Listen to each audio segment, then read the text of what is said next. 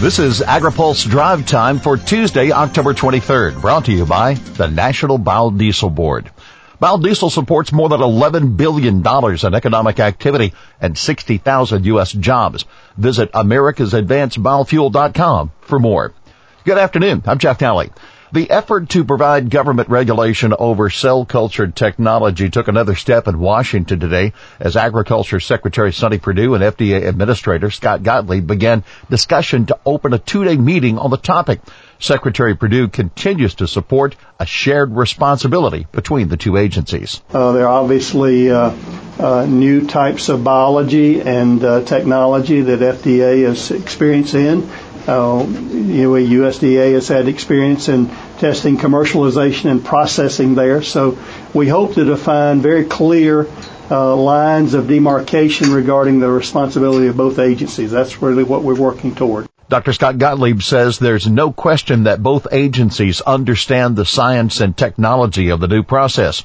He said the question will be defining the policy framework of proper regulation and proper oversight and make sure new products can be developed safely. I'm very confident, given where we are right now, both in terms of our understanding of the science and, and how we're working together to develop a policy framework, that we're going to have um, the lines of demarcation drawn in very clear and bright lines, regulatory lines drawn well in advance of any sponsor having to come in with an application. You know, we've seen, we've had sponsors approach us with uh, interest uh, in engaging the regulatory process. We've given some informal advice so far in the development. Um, but given the state of where they are and the state of where we are, I'm very confident that we're going to be able to make some, you know, public articulation of, of how this framework is going to work well in advance of any any application coming in. Agriculture Secretary Perdue speculated with reporters that the goal for a completed framework is likely measured more in months than weeks. Federal regulations, these are very much public input type of meetings. That's what we've begun here to get stakeholder comments there. Uh, what we will also do uh, Dr. Gottlieb and FDA had a meeting earlier this summer. We'll take the comments from that meeting, we'll take the comments from here, and help formulate that. But I would think uh, if we can get this done in 2019, I think that'd be probably pretty fast for federal uh, purposes. Tomorrow's discussion on cell culture technology is expected to dig deeper into the issues of regulatory framework. Spencer Chase will have more on that meeting at agripulse.com. Well, a report from the Kansas City Fed Reserve Bank suggests large operating loans made by large agriculture banks has led to a significant increase in farm lending in the third quarter of this year. The total volume of non-real estate loans was 30% higher than a year ago, the majority of the increase being used to fund current operating expenses.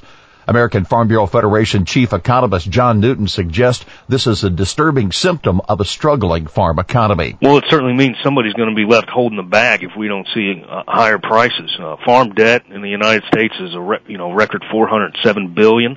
A lot of that is in the real estate side, but but operating loan debt uh, is is very high and has climbed about 30 percent over the last decade.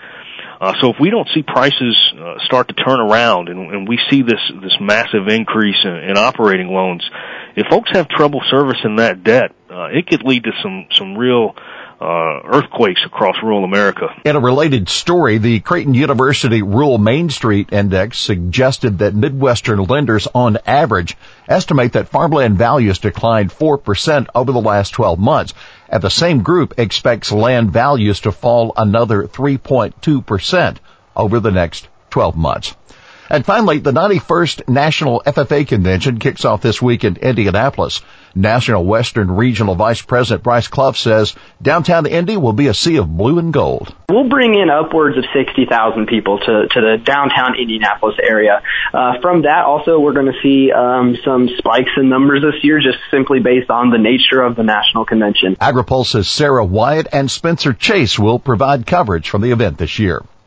AgriPulse Drive Time is brought to you by the National Biodiesel Board.